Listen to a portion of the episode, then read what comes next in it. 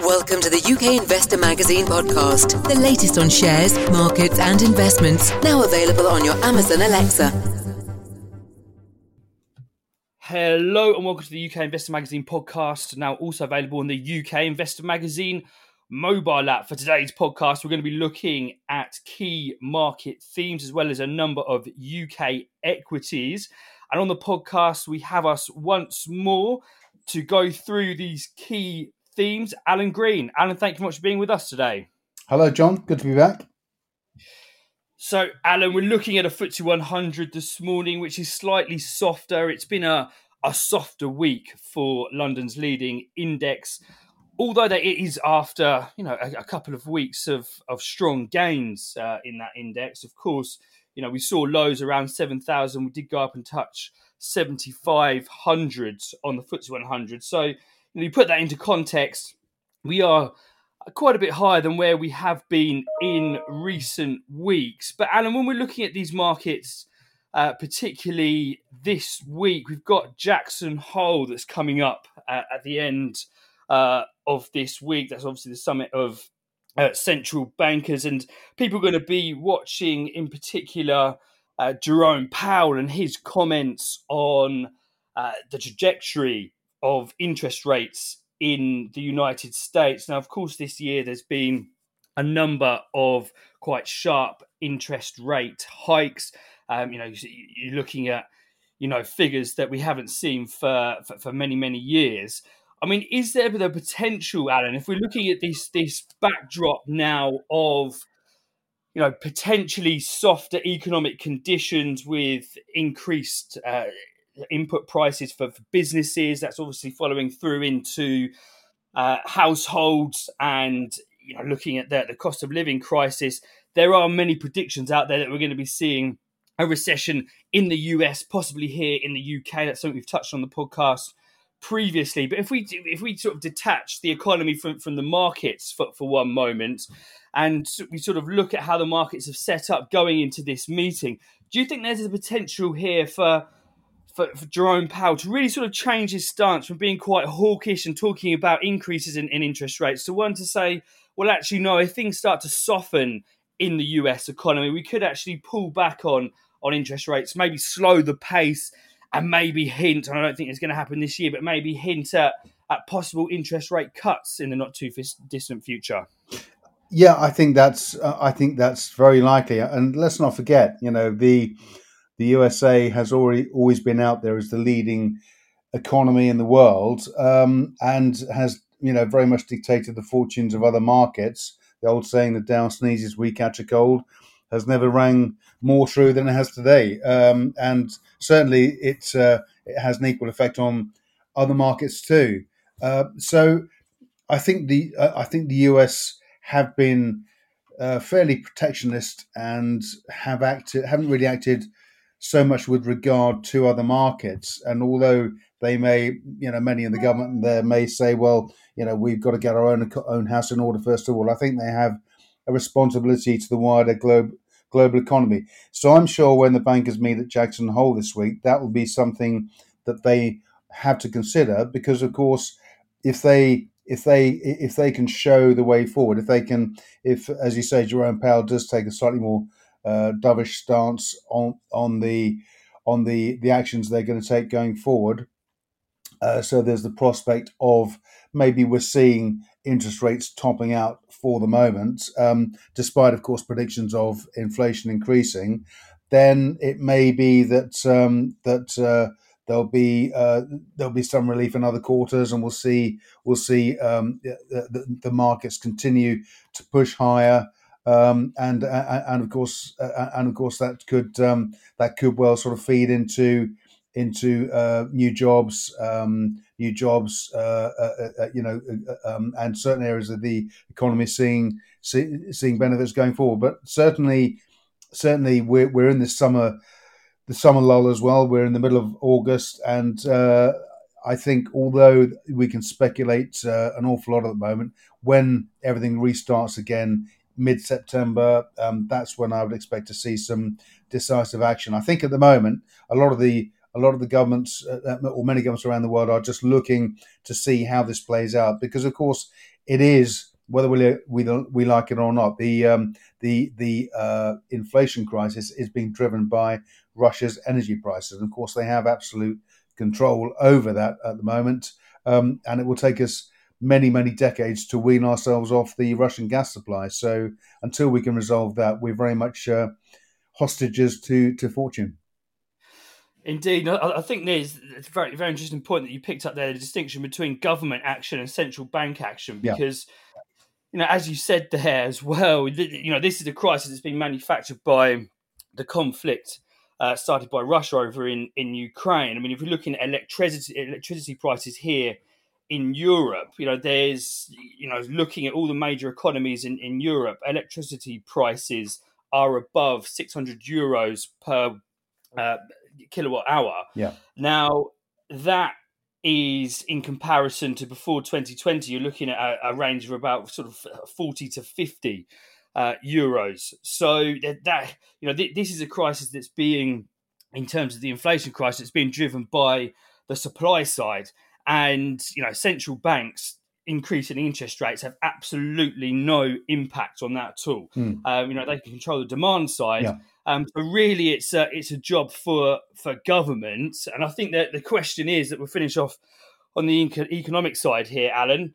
Uh, looks like Liz Truss is coming in. If we're looking here just in the UK, I mean, do you think that she's up and sort of looking at her plans that she's got anything in you know, up her sleeve uh, to control the supply side and, and, and bring down uh, the cost of electricity for people here, and obviously the cost of power. Well, I, I think, uh, as I've said previously, John, um, uh, during the COVID crisis, um, Rishi Sunak uh, put together a very good furlough scheme, and um, this is a different sort of crisis, but it's a it's a cost of living crisis, and the government have a vast array of tools available at their disposal to be able to help um, um, households struggling with these sort of cost increases. So I've no doubt there will be some concessions, and I think if um, I think uh, it, that, that is that's probably why Rishi Sunak has in effect priced, him, priced himself out of the job because he's he's um, he, he's looking at it from a from a formulaic perspective,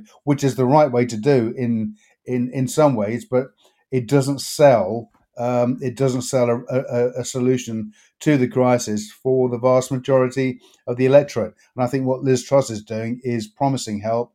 Uh, you know, promising to um, promising to, to, to look at interest rates and, uh, and, and although that is the call of the Bank of England, you know they she can she and her cabinet can bring pressure in certain ways to the bank to to um, to, to to to devise a, a strategy to, to tackle it. So I think hers is going to be the the more popular administration, um, and I'm sure she will have. Um, she, when when the final presentation uh, presentations take place in early September, I'm sure she will um, she will lay out a list of measures that she will take if she's uh, elected as party leader and um, and thereby uh, becomes the incumbent uh, prime minister. Yeah, she's the odds-on favourite at the moment, and I can't see anything changing that. As you said there, Alan, you know these uh, leadership contests are more about uh, you know what, what, you can sell into uh, the party members as opposed to you know the realities afterwards. So yeah, so exa- watch exactly. With, yeah, watch with interest um, yeah. going forward. So now, Alan, let's move on to the first stock that we're going to discuss today. Uh, one looking at, uh, at, at the chart here, complete bloodbath. Uh, it's Cineworld. You know, this this is a company that was one that was hit very heavily by the the pandemic. Uh, we of course saw a good uh, a good gain in the in the shares since, but I think there was an element of investors thinking, right, everyone's going to go back to the cinema and and Cineworld are going to be fine, and forgetting the massive debt pile that they had um, from the acquisition of the US business.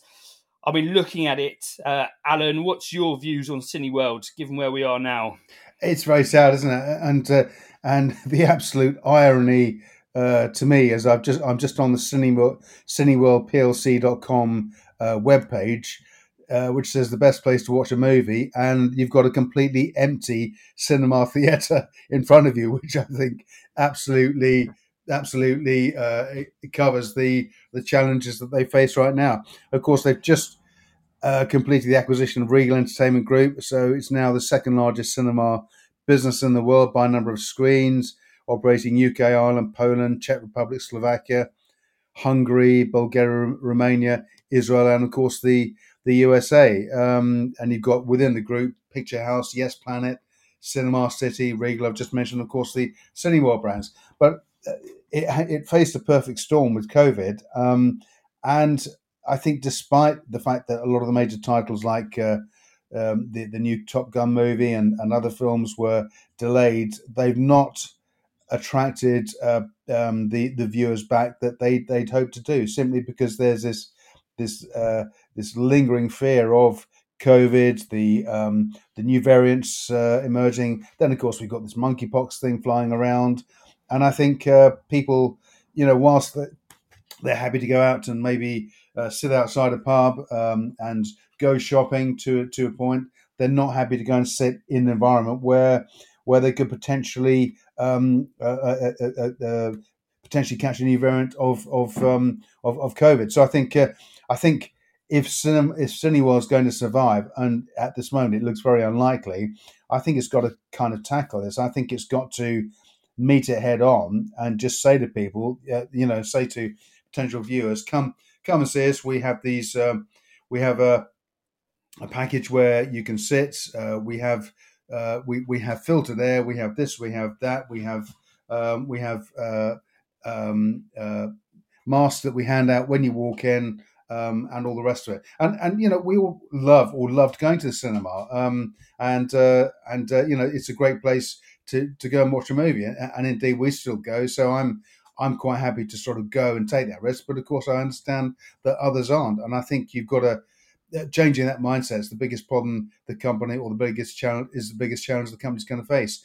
And we've seen the shares collapse from the year high of 85p to uh, they're currently trading at 2.7p today. So it doesn't look good. You've got all the major investment funds dumping their holdings. Polaris uh, Group um, uh, uh, uh dropped or dumped their holding today and offloaded a load of stocks. So, so uh, yeah. Um, I, am reminded of Thomas Cook a few years ago, where I I, I took a punt because I believed the the brand name would survive, and of course, ultimately it didn't. Um, although, in during the time um, uh, in the run up to the company finally going into administration, um, there were some great opportunities to trade, and um, the the stock becomes a trading opportunity. So, what you could maybe do, um, the, the stock uh, right now is only for the brave. Believe me, it really is. But um, it's it's uh, got all these assets around the world. It's currently got a market cap of 38 million and a big debt pile, and it's not attracting people into the cinema. But if if something changes or if there's a, a development, you could sh- see the share price go zinging back up to I don't know five p, ten p, and there's an opportunity to to trade. So that I that's where I see cinema Cine, Cineworld right now. Um, it's a real shame for the group because I think um, uh, you know it's it's sad to see the cinema industry in this um, parlous state at the moment, but um, I think uh, it's going to be many years really before the the fear of COVID uh, recedes enough to attract the audiences back that it once did. Yes, I mean obviously the, the pandemic has been, uh, you know, you know the, the, the cause of these issues, but you know people not going back, um, and I've obviously pointed to uh, a slow uh, slate of new films and blockbusters coming through uh, in the summer is really causing some problems. But I mean, even before this, I mean, there are some real red flags with with Cineworld. I mean, if you're looking at the total equity of a business that's been running in excess of ten years, yeah, um, being at minus three hundred and forty-five million, and its goodwill is around five billion, and that goodwill, is obviously from acquisitions, which can be impaired going forward. You know, major red flags there. But as you said, Alan, you know, they're talking about filing for uh, Chapter 11 bankruptcy in the United States, there may be some interest there uh, in breaking the, the, the group up, and you know that there could be some value. Um, you know, obviously looking at some of the you know the, the, the property there, but you know really it's. Uh, uh, it, it's, it's, a tough situation. Um, as you said, it's I mean this this is a gamble more than anything at this point in time, and it's a sad situation to see a to, to see a company which was ambitious. So I remember. Uh, when I was a broker some years ago, and they were going through the deal. They did a placing that was well in excess of their market cap. They were really going for it. Yeah. And you know, if we didn't have the pandemic, I'm I'm, I'm sure um, that that they would have been fine. They could, they could have been paying down the debt. Uh, but you know, this this is a real casualty from COVID nineteen, and and unfortunately, as you outlined there, we haven't seen that business pick back up again. So, mm. What happens in the coming weeks, I feel with uh, with Cineworld is, is anyone's guess. But as you said, if we see any positivity, you could see some volatility to the upside. I think in, I, I, think the challenges they've got too is if they uh, some of the properties could be uh, could be sold on to property developers, that's fine. But of course, a cinema is a particular type of establishment, isn't it? It's a particular shape and size of building. So, um, so unless you knock it down and start again, it's very hard to develop into, into something else that could work in the current environment. So that's the challenge they face. Um, you know, because a, a, lot of businesses that have huge overheads and and uh, you know huge property portfolios. Um, can sometimes move those portfolios on if if it's a buoyant property market. But when you've got the challenges, um, when you've got purpose built uh, establishments that Cineworld have, it's very hard to then change the purpose and uh, turn them into something else. You, you've literally got to knock it down and start again. Yes, and I mean another problem here. Just looking at the balance sheet as of the end of last year, I mean they had property worth 1.6, 1.7 uh, billion but that that stacks up against uh, loans and borrowings of, of five billion. Yeah, so yeah, you know yeah. it, it, it doesn't even cover that. No, which is uh, you know it, it might buy them some time if they're able to to manufacture that, but then they're obviously you know if, if it goes into any use apart from from cinemas, then you know that, that knocks down their their revenue if they're selling it off like that. So mm. a tricky situation and and one I feel I don't have uh, you know any certainty in what's going to be happening with them in the in the coming weeks. Yeah. So, Alan, now let's move on to something a little bit more positive. Mm. Tekcapital, um, in, investment company um, operating a number of portfolio companies, uh, holding, a, I should say, a number of portfolio companies um, in technologies really that have uh, the potential to, to provide a positive impact on a large number of people. They, they've got some that are unlisted, some that, uh, that have listed, and one of those have listed just recently. It's uh, a smart eyewear uh, brand, Lucyd. Alan, um, that went on the Nasdaq uh, last Monday. Um, what's yeah? Looking at that, what I mean, what? How did that uh, perform for them, and what's what's the latest from Tekcapital? Well, it, it was a very a very sort of strong IPO, got away, but um, as often happens, post IPO, you'll see you'll see uh, you know uh, investors involved in the IPO sell their shares or sell down their holdings, and there's a warrant package with it with it as well. Of course, the warrants trade separately, um, so so a, a, lot of investors might, uh, will probably take the decision to take some money off the table, i.e., sell the shares um, and hold on to the warrants going forward. So I think um, the Lucyd, uh, you know, Lucyd has, has, fallen since its IPO, um, understandably. And uh, and of course, um, uh, but um, the actual business, underlying business itself, is is very strong indeed. And indeed, uh, you've probably seen the interview that I conducted with uh, Clifford Gross, the chief executive, last week, uh, discussing that, just the the innovation behind it. You know, the first company, it's the first company ever to deliver prescription glasses with Bluetooth technology included. So um, and, and and you know, Clifford was saying he's a big fan of the technology. It's got it's it's got so many applications. You know, we have smart watches now. Smart glasses are are very much uh, very much the, the, next big thing. So they're right on the cusp of this huge growth market. So the early sell off I think we've seen in Lucyd shares is simply um, uh, investors involved in the IPO just taking some money off the table and hanging on hanging on to the warrants for the for the upcoming ride. So, but it, of course, it's not just about uh, Lucyd. You know, um, Tekcapital itself is a is it's a global IP investment group um, focused on transferring university technology into valuable products to improve everyday lives. And of course, um, when I interviewed Clifford, we were talking from Sussex Innovation Centre, which is a very similar environment. It spins out uh, technology from the university and, and commercializes that tech into the uh, in, into the commercial sector. Um, and certainly, uh, the the company has had a very strong run over the past year. Six months results announced uh, at the end of last month, a couple of weeks ago, showed a NAV uh, net asset value increase of 13% to $77 million, just under.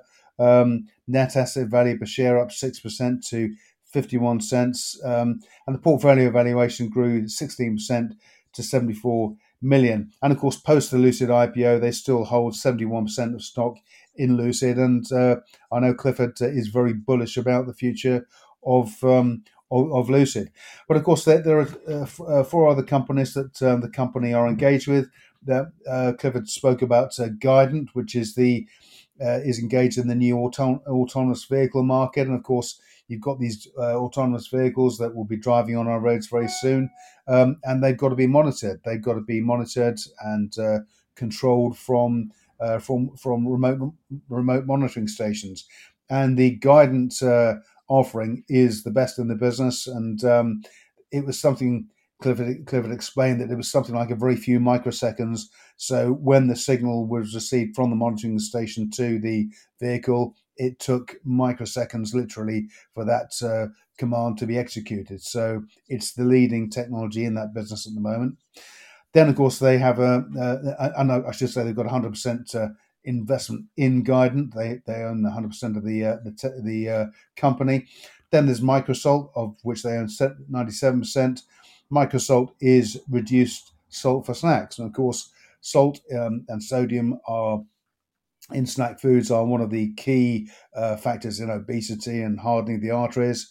Um, so what uh, Microsalt does, it produces salt granules, which have which uh, still taste very strong, but um, they are they're much smaller. So so the the actual uh, particles are much smaller. So you need far fewer of them uh, to get the same taste in a snack. So it's it, it's it's again the simplest ideas are the best ones, aren't they? And this is such a simple idea, but a really innovative way to to um, to to uh, uh, uh change perception in that market. And of course, um, uh, that will contribute to an improvement in health for people that um, uh, that, that, love snacks. And then, of course, they have 15% in Belluscura PLC, which is um, an AIM traded medical device company which uh, um, uh, develops portable oxygen, oxygen generators for COPD sufferers. Um, and again, the leading device in the world. So, so the company's had a really, really uh, strong run over the past year. Um, the share price um, you know, uh, has uh, t- t- taken a, a, little dip in the past few days, um, and that will be on the back of, of course, the sell-off on the Lucyd IPO. But uh, looking at the, uh, the, the steps forward that the company has taken, um, indeed, the broker um, SP Angel um, announced uh, a buy rating for the company last week with a 49 pence price target, um, and they uh, SP Angel have said they continue to see significant upside to the current valuation of each of Tech, uh, Tekcapital's portfolio companies. Um, and based on the valuation of the port companies, portfolio companies combined, they have a minimum minimum value, not a target price, a minimum current value for Tekcapital of 49p per share. So, so you know, whilst the shares are down at this level, um, post the Lucyd IPO, I would say fully boost. You know, they're looking great value. Yeah, certainly. I mean, sort of looking at where shares have, have been, of course, there's been a bit of a dip since the the Lucyd IPO, which I would add, you know, in, in this environment, getting an IPO away, an IPO away, uh, you know, that, that's to be commended. So, yeah, very much uh, you know, although although it's you know it's dipped slightly, to actually get one done and you know raise those funds in in this environment is uh, is a positive. But if we look back to the beginning of July, know, we're, we're looking at Tekcapital shares beneath 20p. So, you know, at 28p at the moment, of course, we had a strong rally in anticipation of uh, the IPO. It's a bit of a buy, buy the rumor, sell the facts. But as you've outlined there, Alan, there's a number of other companies which have, uh, you know, ex- exciting operations going on. Some of those are going to be IPOing, I, I understand, in the, the not too distant future. And you know, looking at ones like Microsalt, for example, really playing into you know bigger themes out there. If you're looking at the FDA over in the United States, one of their big targets is is, is sodium and mm. uh, and and salt, yeah. and you know the illnesses that it that it causes. So you know th- this product's coming along just at, at the right time. Mm. So I'm sure one that we'll uh, will update on the podcast again as we as we hear more from them. So now, Alan, we're going to finish off with Greatland Gold, one we've discussed on the podcast previously and one that, that I'm always scratching my head with, Alan. We're looking at shares uh, in Greatland at the moment. Let's put it up here. Live price currently nine and a half pence, down two percent, just off the year um, low of nine p. Yes, just just off the, the, the, the year low, and if you put it on a on a year to date, you know, down down thirty seven percent over the the last fifty two weeks, down forty four percent, and this is all in the face of what's been uh, you know a, a, strong stream of positive news, Alan. So what's what's happening here? Well, uh, of course, Greatland Gold. Um, uh, that, that they were the, they discovered the iconic um, Havieron gold mine, which has captured the imagination of investors um, around the world. Uh, and I think um, more than anything, um, uh, encapsulates why we love investing and, and why uh, you know people will and investors will invest into uh, small mining companies with a great story because you know dreams do come true and certainly came true for uh, Greatland Gold with the Havieron discovery. Um, and of course um, after that discovery um, shares uh, as we as we know rocketed from the company's worth some uh, 25 million at the time and shares rocketed uh, all the way up and they were uh, they achieved a valuation of some one half uh, I think one and a half billion at the peak, um, and they're now currently trading at nine and a half p, giving the company a market cap of four hundred million. Um, and of course, with the work that's been done at Havieron, it, it, uh, Greatland Gold is very much a multi-asset company. So Havieron is the flagship um, asset. Um, they joint ventured with Newcrest Mining. Of course, Newcrest is one of the uh, Australian mining giants, and uh, uh that, that they've come in. Newcrest had an option to um, to purchase uh, a, a, an additional five percent in the joint venture from Greatland at sixty million dollars, which they chose not to do. And Shaun Day is delighted that, uh, given the progress that's occurred at um, Havieron over the past year, um, that, uh, that, uh, that, that they've elected not to do so. And the reason for that is that um, the mineral resource estimate for Havieron has has been uh, upped yet again. It was announced. This was announced, of course, a few uh, uh, late last week. Um, Greatland retains thirty percent ownership of Havieron. Mineral new uh, resource upgraded by Newcrest to six and a half million ounces of gold or gold equivalent. Um, at the same time, the uh, decline rate has advanced, and uh, the, of course, this is the mine decline where where the access to the mine is being built, which in itself is a huge undertaking, and that has accelerated. Um, but it's, it's also uh, evolved at a time where the anomaly representing the original Havieron asset uh, has been discovered. And of course, they've found additional um, additional uh, uh, uh um, uh, anomalies or or new new lines of um, of uh, interpretation under the ground that show that there's an additional resource there. And of course, Newcrest has gone through the process with um, with uh, with uh, uh, Greatland and has established this new mineral resource estimate. So that's great news. And of course, um, you know where we are at the moment, we've got all this uncertainty in the world. Gold is a safe haven asset, um, and certainly going forward. Uh, you know, to be invested into gold and for Greatland to retain this stake, I think is uh, is a very it, it, it's a very fortuitous, but also it's a very savvy move by Shaun Day and the team to do that.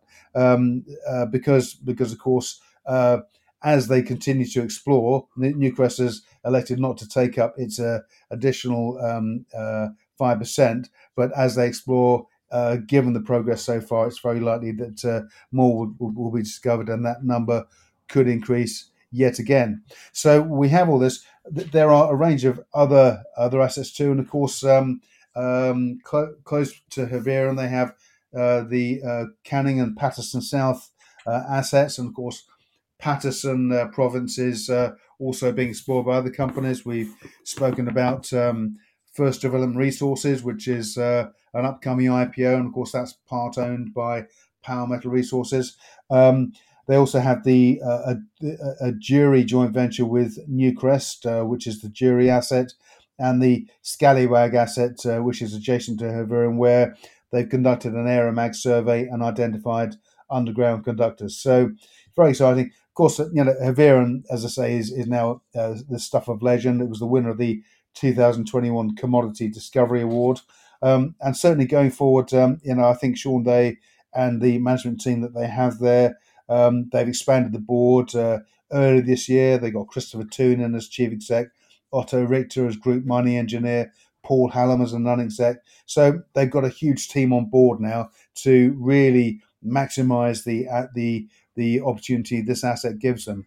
And as we've seen, I mean, we, we've seen with other companies when they make discoveries, share prices move. I mean, I uh, we spoke about Power Metal a few weeks ago, and of course they tapped into the Molopo Farms uh, um, asset uh, last week and found a huge conductor, drilled into the edge of it, and got a big uh, big nickel result from that. So they're sitting on a huge asset there, and the share price jumped from 0.9p. I think it hit a high of 1.7p um, uh, uh, uh, um, late last week. So so again, it just shows you know when when the moves come, they really do come, and the price can snap to a new high within uh, days, if not hours. And certainly, I think uh, where where Greatland is now, it's it offers a good, solid opportunity. If there's any increase in the uh, in the uh, Havieron MRE, then um, then I'm sure Shaun Day and his uh, enlarged management management team will be cock a hoop. So just just one point here, Alan. When, when we're looking at that, going back to the the, the Newcrest um, declining to take the additional five percent for I can see 80, 85 million. I mean, do you think where the share price of Greatland Gold is had quite a significant impact in that thinking? Because you know, if you look at yeah. Greatland Gold, it has a, it has a thirty percent ownership of, of Havieron. So if you, you multiply that five percent across thirty percent and you know the the five percent being worth eighty five million, and then you, you look at you know their current market cap you know they're not far off being able to buy out Greatland Gold's entire company and get the thirty percent back on on the deal for not too far off. You know what they were looking at or potentially paying at the five percent. I mean, how much is that playing into it? I mean, if for example Greatland Gold was at twenty p, do you, do you think Newcrest would have been snapping this up, and do you think to some extent they're biding their time to maybe see if their their shares drift a little bit more? I think I think that's what they're doing, uh, uh, uh and I think there's always that's that's that's the other thing. Of course, we, we didn't really touch on. There's given where Greatland is now, there and this often happens. You know, a company decides to move in a different direction, or maybe with the with the other assets I, I, I just I mentioned, they they Greatland might might see uh, that they can develop another asset, so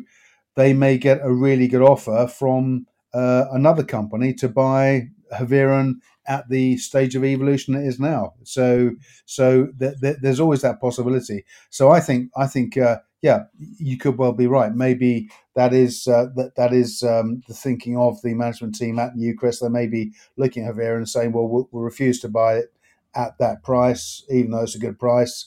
Um, we'll refuse to buy it. See what it does to the shares. Then maybe we can pick up the the entire company on the cheap." But um, I think uh, you'll find Shaun Day and the the new management team have uh, different ideas on that, and uh, um, you know, all the time that um, all the time the asset keeps on growing, keeps on developing, then you're adding value. And if there's a, there's a consequential upswing in the gold price, or if there's a, a an upswing in the gold price, um, then of course it will uh, it will drive the the Greatland price higher. But certainly, certainly it does it, it's um, it's worth holding for all those reasons, and of course the fact that um, yeah, it could that stake could be up for sale the company could be up for sale. There's all of that, uh, all of those possibilities are rolled into one there. Yeah, certainly going to be a fascinating story to watch unfold going forward. So, just a recap there of the stocks we discussed today. First up was Cineworld with a ticker of C I N E. It was then Tekcapital with a ticker of T E K. And we finished off there with Greatland Gold, which had a ticker of GGP. Alan, thank you very much for being on the podcast today. Thank you, John. And thank you very much to everybody for listening. Thanks.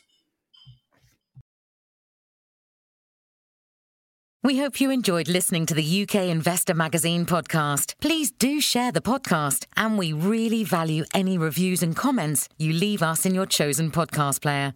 The views presented by the hosts and guests of the UK Investor Magazine podcast are in no way investment advice, and please remember all investment involves risk.